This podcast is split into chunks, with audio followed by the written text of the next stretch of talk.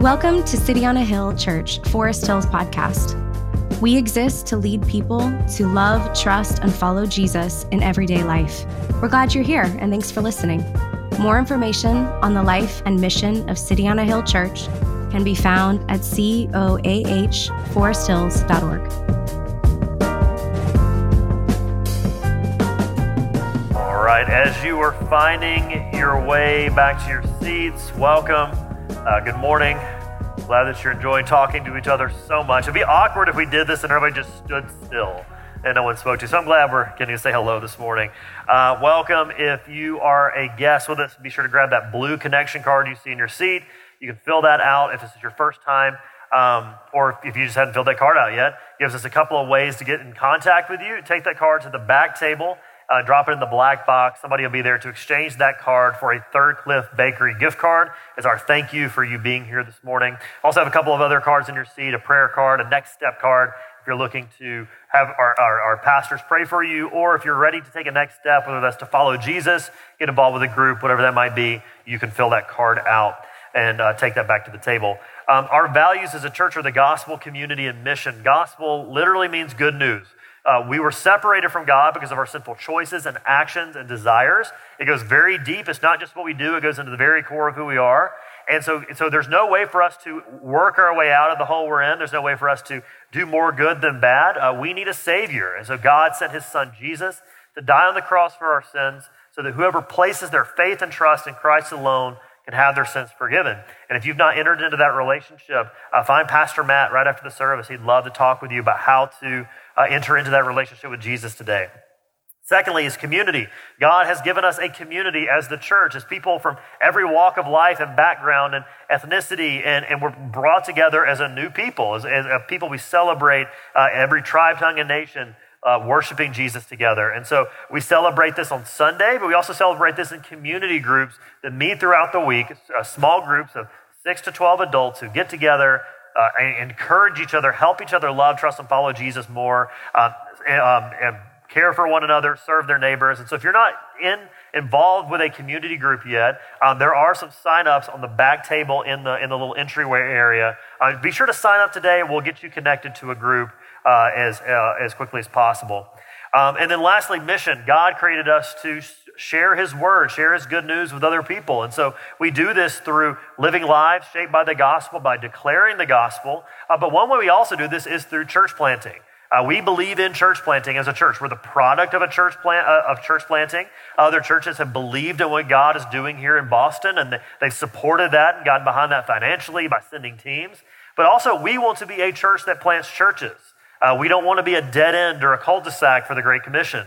We want to continue to plant more churches in greater Boston and beyond. And so, one way we do this is through some of our partnerships, and that one is through the Harbor Network. The Harbor Network is a church planting network designed uh, to help uh, launch, lead, and multiply healthy churches. And so, we are a part of that. There have been a great blessing to us uh, personally, but as pastors to shape us and help us seek renewal so that we can plant more churches in our city. There are uh, three Harbor Network churches in Boston. Uh, three of our City on a Hill congregations are part of Harbor Network. And we hope to, long term, see more churches planted through Harbor. And so this week, you could be praying for that, praying for what God may do in us to raise up church planters um, as we see God bringing people from other parts of our city that there may be an opportunity to plant life giving churches in every neighborhood. I have a vision. I would love to see there be a, a gospel preaching church within walking distance of every person in, in, the great, in greater Boston. I think that would be an incredible vision to see that. I think that would change our city. Uh, a couple of announcements. I mentioned signing up for a CG. Be sure to do that. Uh, community group. Uh, coming up on the 27th, we have our next newcomer dinner. So if you're fairly new to City on a Hill uh, and you're just wanting to get, to know a few people, come to dinner at our house. We'll cook for you. Don't let that scare you. Um, uh, we do a pretty good job. Amy does a better job than me, but it'll be good, I promise. And so a good way to get connected, uh, maybe meet a few people, and also we'll give you a couple of next steps that you might be able to take um, if, if so interested. Um, and so be sure to sign up for that on our event page, coahforesthills.org, and just click on the events tab. Uh, then coming up on the 4th, we're having our next member class. And so if you've been here a little while and you've been wanting to take the next step toward membership, um, or if you're interested in just learning more about what City on a Hill believes, this is the next step for you. Be sure to come to that membership class. Um, again, you can sign up on the, on the website, on the event page. Uh, and then we have a couple of study options coming up that we'll mention uh, next week uh, in more detail. I'm going to read from the scriptures this morning. And so uh, we're going to be reading from Genesis chapter 12, uh, verses 10 through 13, verse 1. And so when I'm done, I'll say, This is the word of the Lord. And I have you respond by saying, Thanks be to God. Chapter 12, verse 10. Now there was a famine in the land, so Abram went down to Egypt to sojourn there, for the famine was severe in the land. When he was about to enter Egypt, he said to Sarai, his wife, I know that you are a woman beautiful in appearance. And when the Egyptians see you, they will say, This is his wife. Then they will kill me, but they will let you live. Say, You are my sister, and that my life, that my, and that my life may be spared for your sake. When Abram entered Egypt, the Egyptians saw that the woman was very beautiful. And when, and when, and when the princes of Pharaoh saw her, they praised her to Pharaoh.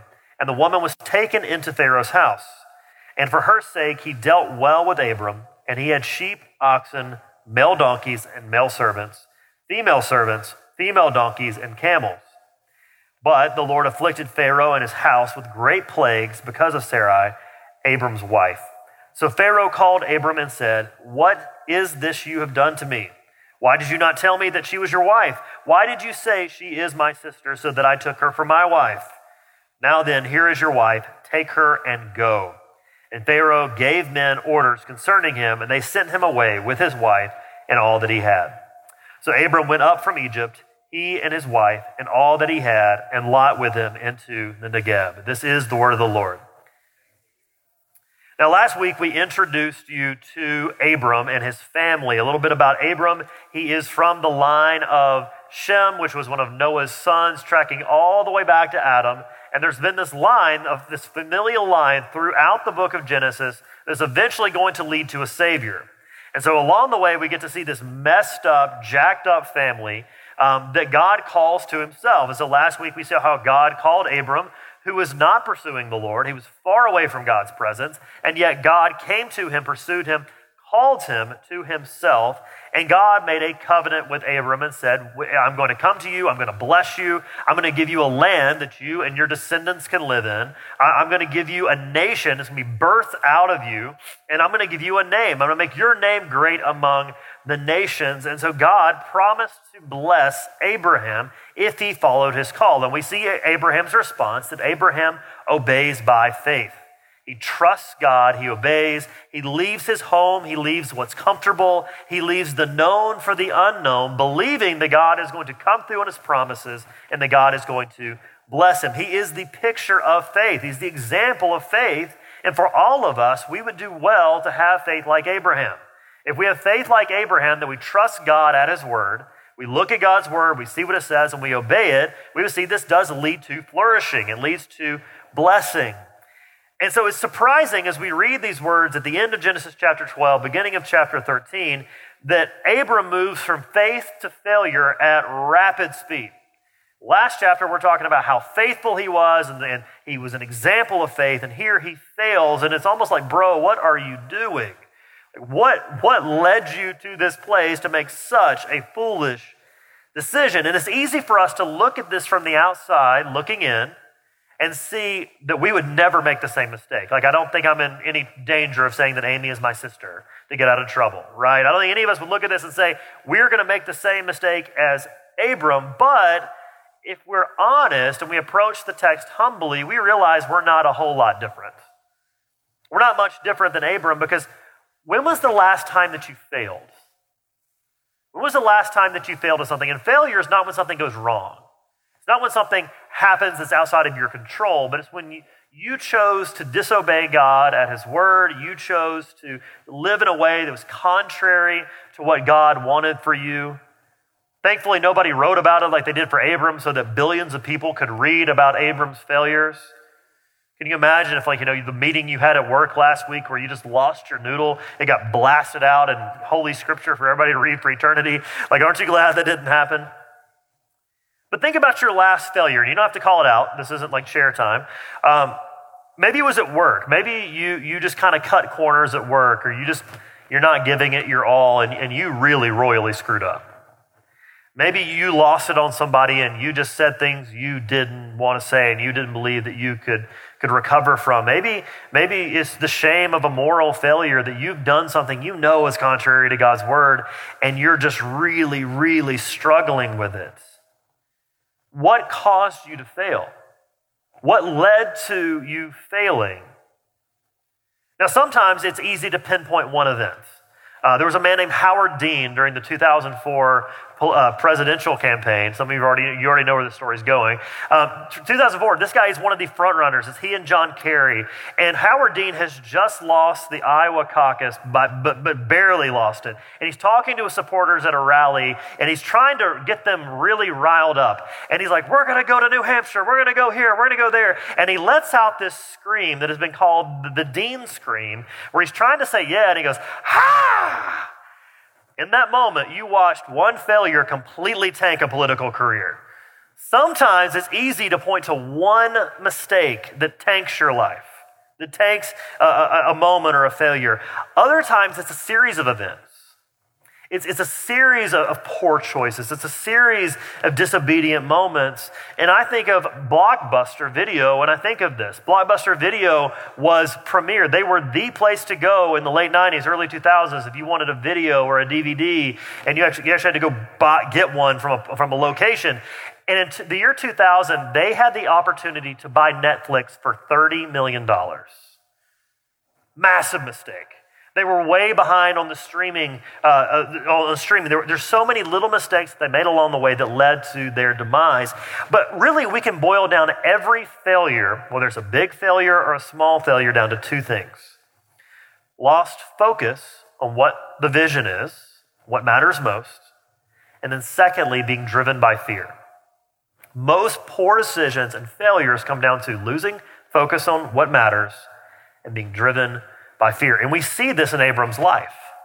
And when we look at Abram's life, we actually see how it informs our failures as well. So, firstly, let's look at how Abram lost focus. Abram lost focus upon the Lord and his promises. He loses focus on the, the promises that God has made to Abram that one day he would have a family, he would have a land, he would have a name, he'd be blessed beyond his imagination. And then in chapter 12, verse 10, we see things fall apart where it says, Now there was a famine in the land. Famine had wrecked the land that the people were in, it wrecked the land. And this is really common in the ancient world because there was no backup plan. You had, if a wind came along or it didn't rain, you didn't have crops, you didn't eat. There was, there was no grocery store that you could go to. And we saw a little bit of this during COVID because you could, everybody kept talking about the supply chain. Nobody could go into factories and work as the supply chain began to back up. It became harder to get groceries. There was no toilet paper for like three months. Like we were getting backed up. So imagine living in a world where you don't have the industry that we have today and you are completely 100% dependent upon the crops that you grow. So here's Abram, no backup plan, no food assistance program, and it's a famine. And it's not just a famine, but if you look at the end of verse 10, it says, For the famine was severe in the land. This was a famine unlike most others.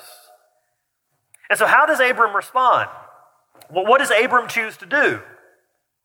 It says here that he chooses to go down to Egypt to sojourn there, to, to be there for a little while and kind of wait this thing out. Egypt tended to be a place that had lots and lots and lots of abundant provision.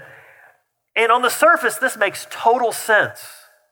This makes absolute 100% sense, right? If you lose your job, you're going to go do whatever it takes to go find a new job. And if you're not committed to a place, you may say, well, I'm just going to throw my resume out anywhere and I'm going to go anywhere I possibly can to get a job. There, there's no backup, there's no safety net. He's out of work. He's thinking, I've got to do this to provide for my family. And on the surface, it seems perfectly justifiable to do. It seems like it's the perfectly natural and practical thing to do for him to leave Negeb and go to Egypt in order to provide. But notice what Abram fails to do. What does Abram fail to do here that he did twice at the end of our passage last week? Chapter 12, verse 7, it says, So he built there an altar to the Lord who had appeared to him, and from there he moved to the hill country on the east of Bethel and pitched his tent. He prayed, he sought the Lord, he came after him, and then made a decision. You see this again in chapter 12, verse 8. And there he built an altar to the Lord and called upon the name of the Lord. And Abram journeyed on, still going toward the Negeb. What does Abram not do before he goes to Egypt? He doesn't worship, he doesn't pray, he doesn't seek the Lord. Here in the midst of, of famine, it seems from the text, from the silence of the text, that he never stops to worship. He never stops to consider that God may actually provide for him in his moment of deepest need. It's clear that God would provide for him because God had provided for him every step of the way. Alistair Begg points out that he could have prayed for food. He could have prayed for God to miraculously provide for him. He could have asked for help. Begg goes on to say that trusting and praying go hand in hand. When we tr- say that we trust God, we pray, putting ourselves in a position of need, saying, God, I believe that you're going to provide for me. Life hits hard and it's easy to lose focus on God and His promises. And what did God do just a few verses earlier? Five times God said, I will bless you, I will make you, I will give you. Five times God said, I will provide for everything that you need. See, when hard times and difficulties come into our lives, or just a seemingly practical decision, it can shift our eyes from Him, from His goodness, from His glory, from His power, from His provision to our circumstances. And we tend to trust God for the big stuff, but not for the everyday stuff. We tend to believe that God can save our sins, but not that He could provide a job. We tend to believe that God could, could rescue us, but that He is not big enough to get us from Sunday to Monday. And we think that we're on our own. We think, I am all alone in these everyday decisions, so we tend to turn to our own wisdom. Now, human wisdom is not a bad thing. God gave you a brain. He gave you the ability to have rational thought and to think things through and to reason and discover and, and make decisions. You are, have been made in the image of God that way. But human wisdom is limited. Our wisdom is limited, especially when it's done in isolation. We're just kind of making these decisions on our own. But sometimes it might feel like that's all you've got. You know, you're not like Abram. You don't have God speaking to you and saying, go to this place and do this thing. Sometimes it feels like you're sitting all alone and you've just got to make a decision and you got to do the best that you possibly can. And you may be thinking, why can't it be like Abram? Why can't it be like where God speaks directly to me and there's a voice from heaven and I'm driving down, you know, Boylston Street and all of a sudden it happens? Like, why can't that happen? It wasn't normal for Abram either. How many times did God speak directly to Abram? The text says four times over almost three decades. So, what that means is God broke in in a special manner and spoke to Abram four times, decades apart. You know what Abram was doing most of the time?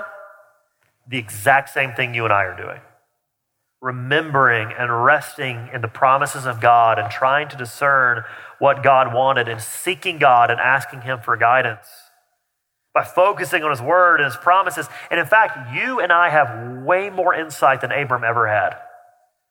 We, we have the scriptures. If you want to hear God speak to you, it's right here. God has spoken through His perfect Word. And we can turn to God as we make decisions. We can seek wisdom from His Word. I want you to think about the last big decision you made. Did you take time to pray? Did you sit down and seek God? Not, not seek God as in, like, okay, God, I've made this decision, now I want you to bless it, but God, I, I want to seek you and I want to submit myself to your will and I want to give this to you in such a way that whatever you decide is, is what's good. Did you get counsel from other Christians when you made a big decision?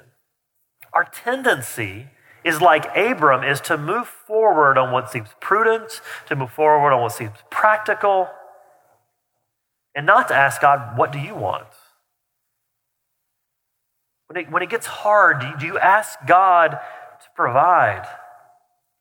Abram was called by God to a place, yet doesn't seek his will for how to live. And he, what he kind of does is he sort of slaps God's will on the end of an already made decision. And we so often do that because we assume God doesn't care about the little stuff. But God does care about this because what did Jesus say? He says, You don't have to be anxious because I know every hair upon your head. I care for you, and because God cares, He will give you the guidance that you need. So here's how we can turn our focus to God as we're trying to make wise decisions. Just four things. First of all, is seek Him in His Word. Seek God. The Bible says if you seek the Lord, He will be found. He's not hiding It's not a game of Where's Waldo. You may remember those books. Seek him in his word. He wants to be found. He will give you the wisdom you need. Submit your plans to him. Don't come with already made plans. Submit them to him and say, Lord, what do you want? What brings you glory? Because whatever is for God's glory will ultimately be for our good. Share the process with others. One of the best things you can do, even if, even if it ends up being a decision that's tough and hard, Share that process with other people. There is, there's fruit that can be had in community as you wrestle through decisions with people. And then lastly, stay firmly rooted in his promises. What has God told you about himself and what that means for you? If you're called to a place, he'll provide. The relationships that God has brought into your life, he will give you the grace that you need to give out to others and the grace that you need to receive from others If you're facing a tough decision, He will give you all the insight that you need to make that decision. So, losing focus caused Abram to make some really bad decisions. We're going to get into those. And the reason is, is Abram was driven by fear. So he loses focus upon the Lord and he begins to be driven by fear. And I don't think the timing of Abram's plan was a mistake. Look at chapter 12, verse 11. When he was about to enter Egypt, he's about to enter Egypt, and he goes, Oh no. It hits him. It's like if you've ever seen Arrested Development, there's a running gag with Gob Bluth of, I have made a huge mistake. It's the same thing. He's looking at the land and saying, I have made a huge mistake. He, he's in it now. There, there's, there's no turning back now, and he feels like he has no other recourse but to move forward and come up with a deceptive plan driven by fear. He forgets that the Lord would rescue him in this moment. And fear can drive us to make all sorts of deceptive plans. The first way we see him do this is flattery. Look at the end of verse 11. He said to his wife Sarai, or to Sarah his wife, I know that you are a woman beautiful in appearance. He drops the little bass in his voice and he's like, hey girl, I know you've been riding a donkey for several hundred miles, but you're looking good today. I want you to know that. I'm going to need you to pretend to be my sister. Like, you're like, this is a new one. This is a whole new plan that I don't know how he thought was going to work. He flatters her. One way that we can enter into deceiving people is to use flattering words. And this is often driven by fear because we're afraid that a situation is not going to work out in our favor or we're not going to get what we want. So, what we tend to do is use words to flatter other people. It's easy to turn to here to deceive them into giving us what we want. He flatters. We, then we see him break into some half lies. Now it gets weird here. I'm not, I'm not going to lie to you. If you look at, um, he says, hey, he says, say you're my sister. Uh, but if you look at chapter 20 verse 12, we see that this is a half lie. Um, they actually did have the same father, a different mother. Um, it's weird, I'll admit it. Um, but the Bible shows people as they are and doesn't clean things up. This is a great question for, a, we'll do a Q&A again in, a, in a, a couple weeks, a few weeks. Um, but we later see that this idea was condemned by the law. When Moses wrote the law, he said, You shouldn't marry your sister because it, that doesn't lead to flourishing. Um, he marries his half sister. And also, we see that God came to Abram after they were married. This was a very common practice at the time, and God still used broken and messed up people. But the point is, is that Abram used this to justify his lie. He says, Well, you know, you're kind of my sister. He's thinking, I didn't technically lie. And what happens when we use half truths or half lies is they can be used to deceive, and they deceive because they work because they're believable. It'd be like if, if I noticed that your cell phone screen was cracked. Uh, you know, I'm trying to come across like, a, hey, I notice a problem for you. But if I don't tell you that I'm the one who dropped it, that's a problem. I'm telling you a half truth, a half lie. Because a half truth is a whole lie. And it can be the most harmful because when you are asking someone to trust you, you're asking them to be vulnerable in such a way that they open themselves up to you. And so half truth or half lies can be the most damaging. So he, he lies, but then he tries to rationalize his lie. Verse 13 Say, You're my sister, that it may go well with me because of you, and that my life may be spared for your sake. You know, it's better for both of us if you just go along with this plan. Look, they're going to kill me. And like you don't know what you're going to do without me. So I, I, can protect you in all of this. He give, he rationalizes this entire situation saying what will happen to you if i'm gone? And what fear can do is it can make us rationalize and compromise on god's word so that we enter into a plan or into a scheme that doesn't please him I have to do this in order to get this thing that I think is going to give me life because you know what? It's not a big deal. Everybody's doing it. I know the Bible says that I shouldn't do that or I shouldn't compromise in this area, but God wouldn't want me to be unhappy, right? He wouldn't want me to live without that desire if it's never satisfied. So we, can rationalize like Abram. And the last way he does this is through control. Look at verse 14. When Abram entered Egypt, the Egyptians saw that the woman was very beautiful. So he was right. They were going to see her and see that she was beautiful. But what Abram's trying to do here is he's trying to control the situation. There's some thought, some indication that in the ancient world, a brother had a say in who the sister could marry. And we see this in Genesis chapter 24 with Laban and Rebekah, where Laban was the one that the servant had to go to in order to ask for her hand in marriage. So, what Abram is probably thinking in this moment is, I can just tell everybody no. I can control this situation because I, uh, in such a way that I'll just spurn all their advances no matter what they do. I'll say, no, no, not, it's not going to happen. You know, for whatever reason, she's washing her hair tonight. It's not going to work. And he's going to control the situation. But the problem with trying to control or manipulate a situation is what happens when it gets out of hand? What happens when the plan falls apart? He didn't expect Pharaoh to take notice. Verse 15, and when the princess or the princes of Pharaoh saw her, they praised her to Pharaoh, and the woman was taken into Pharaoh's house. He couldn't tell Pharaoh no. In that land, the Pharaoh could marry whoever he wanted to marry. Any woman that he wanted to marry was by law required to come into his house. And because he was trying to control this situation, Abram's plan falls apart. Decisions driven by fear are never good decisions. So how does fear drive your decision making? Maybe you're the person who you just try to plan your way out of it. You've got a spreadsheet and everything's weighted and it's got formulas in it. Like for our church softball team, it's the nerdiest church softball team in the world. And the guy who created this spreadsheet, it, there's formulas upon formulas upon formulas. And if you know anything about baseball or softball, everything's metrics. We have a COA metric. There's a metric for like your numerical value to the softball team. Some of you are like that about your life decisions.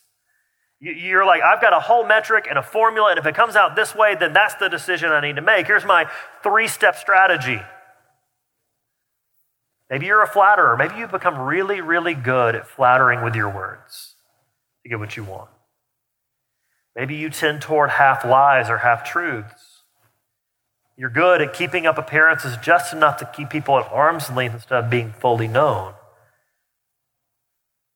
Maybe you rationalize the things that you're going on in your life. It's not hurting anyone and no one really cares and it's not that bad or I deserve this thing. Maybe you are someone who tends to manipulate and control situations for others, but the problem with lies is that they are exhausting. Because in order to keep up lies, you have to keep working. And what they eventually do is they consume you, they wreck your life.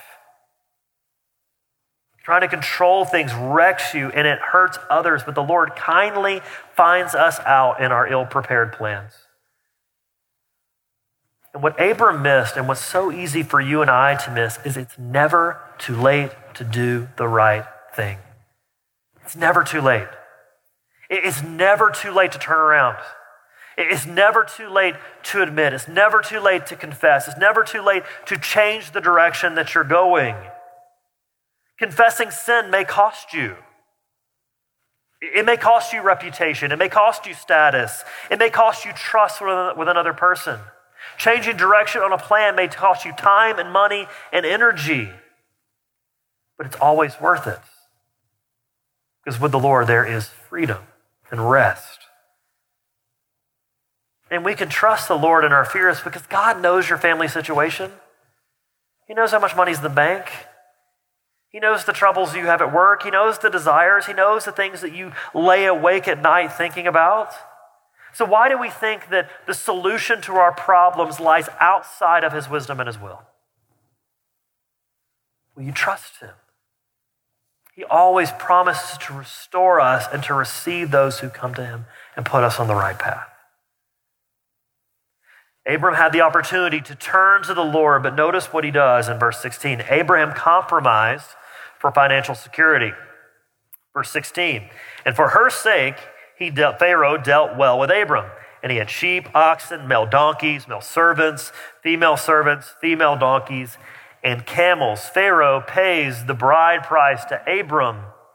And again, there were no banks back then, so the way that you flexed how much money you had is how much, how, how big your herd was. That's how you flex, how big your crew was around you. And so overnight, Abram becomes a very wealthy man. He becomes a very rich man overnight. And so this seems a strange part of the story. It seems like Abram prospered because of his disobedience. Things seem to have worked out. Well, not exactly. This cost Abram dearly. He almost lost his wife. He dishonored her when he was supposed to cherish her. He put her in danger and in a compromising place and I'm sure it absolutely shattered trust. He abdicated his responsibility to love and to care for her. And what this shows us is that our decisions affect other people. Everything you do affects other people. When you prioritize security and comfort over obeying the Lord, it hurts other people. One way that is easy to do this is, is our tendency to isolate ourselves our tendency to kind of hole up in our house instead of stretching ourselves to be with other people. Listen, one claim that I think we all say, and I think it's just like a, it's a default. It's like, hey, how are you doing? I'm busy. That's not how you're doing. That's not the state of your heart. That's how, that's how hectic your life feels. We, say we're busy as a way to kind of keep people at an arm's length. I think some ways to, to kind of prove that we're valuable, because if I say I'm busy, it means that I have a lot going on. But does your life allow you to love and serve and bear the burdens of other people? And either maybe you actually are too busy and you need to streamline some things in your life, or you need to ask God to give you a heart and desire to do His will. Our decisions affect other people. It didn't just cost him his wife nearly, it also cost his integrity. Pharaoh finds out that the Lord afflict through this, through the affliction the Lord brings, chapter uh, 12, verse 17. But the Lord afflicted Pharaoh and his house with great plagues because of Sarai, Abram's wife. He figures out through some sort of disease, possibly leprosy, that something has gone wrong. And he realizes that what everything went wrong when he brought Sarah into his house. And so God uses this unbelieving person to shame Abram. Verse chapter 12, verse 18. So Abram called, or Pharaoh called Abram and said, What is this you have done to me? Why did you not tell me that she was your wife? Why did you say she is my sister so that I took her for my wife? God uses this unbelieving person to convict and rebuke Abram, who was called by God. He's angry. And he repeats this. He's, he's very, very upset. And there's a really stinging line here. If you caught this, he says, Now then, here is your wife. Almost like saying, You should have known better to do, than to do this. And he has him escorted out. Does the way that you live your life look like what you say you believe? Are, are you living convictionally? Would your unbelieving neighbors and coworkers and friends look at your life and say, This is a person who is submitted to the Lordship of Jesus? This is a person who is living differently for the sake of the kingdom. It cost him his integrity. Thirdly, it caused strife with him and Lot. We're going to look at that more in depth next week. But there was so much strife and they had so much stuff and so many people, they had to separate. And this led to some real pain for them.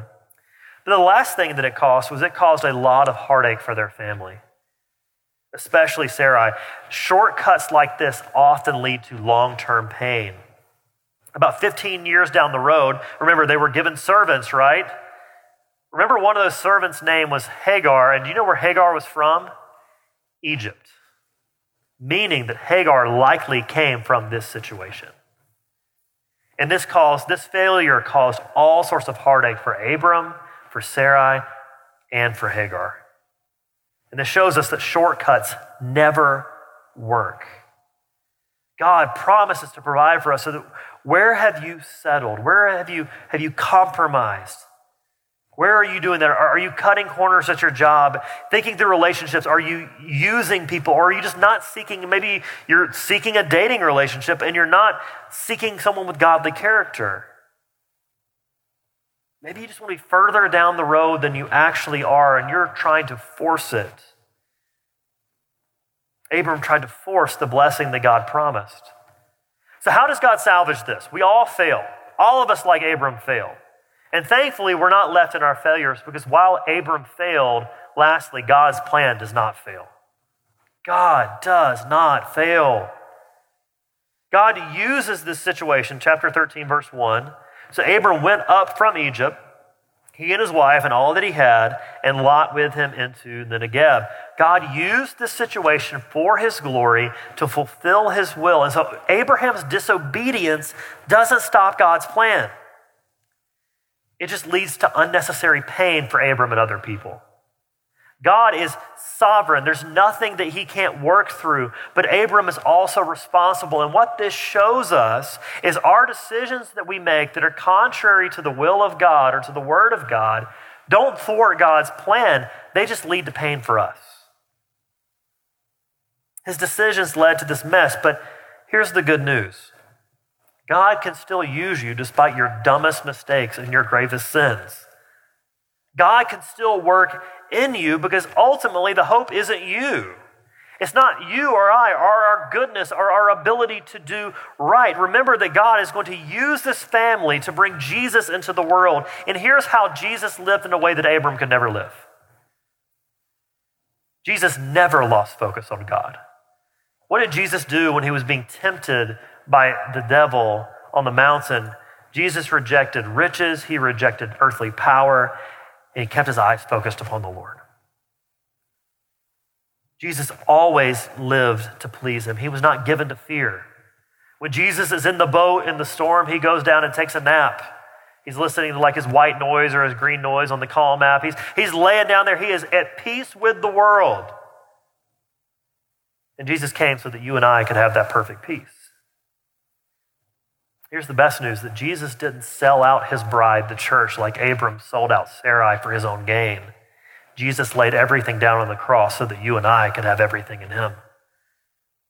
And here's what this means that you can turn to Jesus to help you. You can turn to Jesus to guide you without fear because he will lead you to life. And we can live lives focused on God and His glory, led by the Spirit, believing this will lead to our good. And so, what this means for our church community, for City on a Hill, is, is what if we were committed to live our lives and make decisions based on what gives God the most glory, not what makes us comfortable? I, I don't want us to be a people who make decisions as a church based on fear or what's practical, but what moves the gospel forward for the good of our neighbors and friends. What if we were people more shaped by spiritual practice that prioritizes time with the Lord than the rhythms of our culture? That's one reason that we developed this discipleship guide. There are more copies of it in the back. I, I highly suggest, it's not too late, you're only two weeks into the year. Grab a copy of this in the back and, and fill out the back part. Build some rhythms in your life. of word and prayer where you're, you're, you're not given into the lies of culture. Build practice of Sabbath rest instead of running endlessly after purpose and meaning. What if we gave ourselves away for the sake of mission in our city? What if we loved and served our neighbors at a cost to us? What if we shared the gospel without fear? And for you personally, whatever decision that you're facing, whatever you're trying to wrestle through, do you believe you have the peace that Jesus offers? That you can make that decision by focusing your heart and your eyes upon Him without fear. Let's pray.